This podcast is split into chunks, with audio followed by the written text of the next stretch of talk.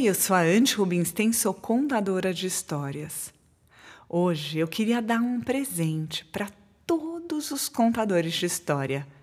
Na verdade, somos todos contadores de história, mas muitas vezes a gente se esquece do poder das nossas palavras. A história de hoje nos lembra disso. Era uma vez um homem que ganhava a vida contando histórias. Ele morava lá na Polônia há muito tempo e viajava pelo interior do seu país, compartilhando suas histórias com quem quisesse escutá-las, esperando em troca ser convidado para uma refeição ou, ainda melhor, receber um copec em troca dos seus esforços. Um dia, o contador de histórias conheceu o Baal Shem Tov. O Baal Shem Tov foi um grande rabino, um verdadeiro mestre. Ele, o Baal Shem Tov, já era conhecido pela Europa Oriental por suas maravilhosas histórias e pela sua habilidade de trazer paz interior e alegria para todos que estavam perto dele. Dizia-se que momentos passados com ele, ou um mero olhar dos seus olhos radiantes, aliviavam até o mais sofrido dos sofredores. O Baal Shem Tov convidou o contador de histórias para ficar seis meses com ele. More comigo, ele disse. Olhe atentamente o que eu faço e quem vem me ver. E então você terá contos suficientes para contar pelo resto da sua vida. E quem sabe, talvez algum dia com as suas histórias, você irá aliviar um homem do seu sofrimento e da sua dor. O contador de histórias aceitou o convite. Quem poderia desprezar um convite do Baal Shem Tov? Ele ficou ali por seis meses, observando tudo atentamente.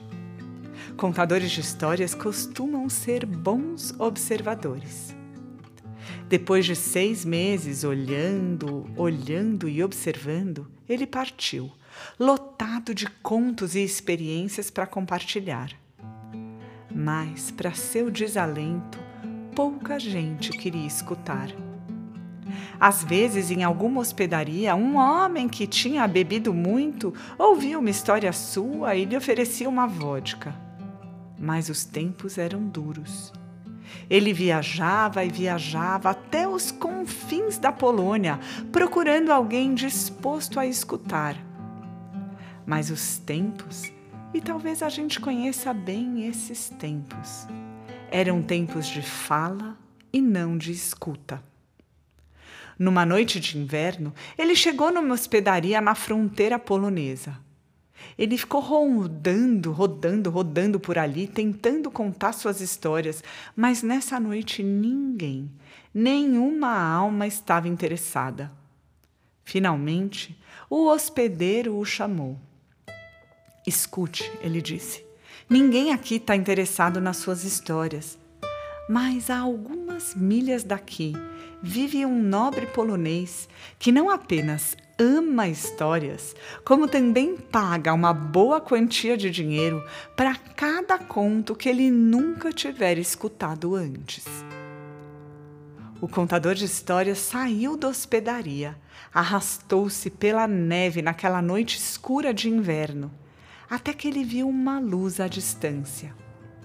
Ele caminhou em direção à luz que provinha de muitas tochas, que iluminavam tanto a entrada do castelo do nobre homem que ele parecia estar pegando fogo. Havia muitos guardas na porta. O porteiro perguntou o motivo da sua visita. Eu tenho uma história para contar, ele disse. Então o porteiro conduziu-o pelo castelo por corredores magníficos, cobertos de pinturas nas paredes e longos tapetes no chão. Até que eles pararam diante de duas grandes portas. O porteiro abriu as portas. Lá, no fim de uma mesa comprida, estava sentado o nobre, o rosto duro como uma pedra, desinteressado, com duas pilhas altas de moedas ao seu lado. O contador de histórias se sentou do outro lado da mesa e começou a contar histórias. O nobre estava sentado absolutamente não interessado. Nem interessado, nem comovido, nem nada. Ele realmente não estava nem aí. De vez em quando, depois de um conto que ele nunca tinha escutado, ele empurrava uma moeda para o outro lado da mesa. O contador de histórias estava buscando por todas as histórias que ele já tinha escutado, todas as experiências que ele já tinha vivido. Mas o rosto do nobre nem se mexia, não mostrava o menor sinal de emoção. Finalmente, o contador de histórias já tinha contado tudo o que ele se lembrava. Ele não sabia mais nada. Ele se levantou para sair, e foi nessa hora que o nobre perguntou: isso foi tudo? E nessa hora, o nobre levantou a cabeça e seus olhos e os olhos do contador de história se encontraram pela primeira vez.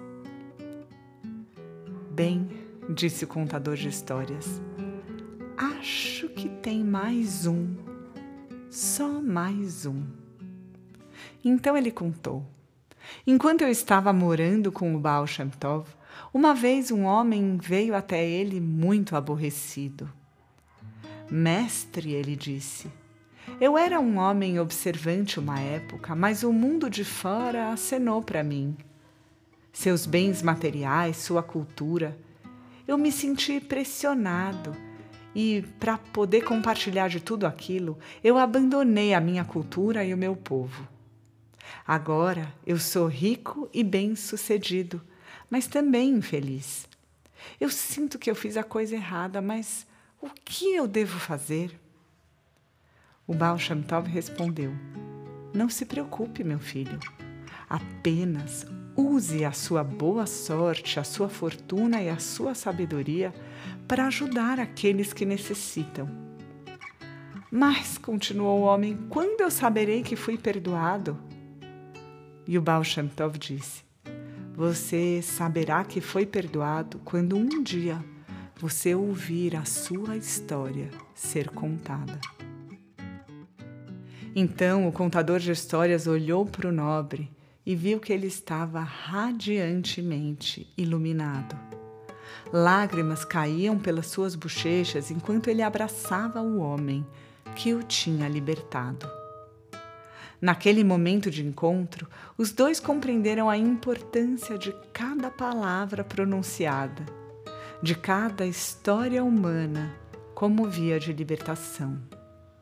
Compreenderam o tempo de espera, de divagação e de busca de redenção. Que nós aqui hoje possamos compreender o conceito de milagre de homem para homem. Em algum lugar, um ser humano espera e outro ser humano está em busca dele.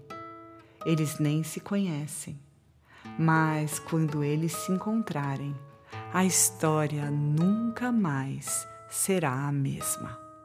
Muito obrigada.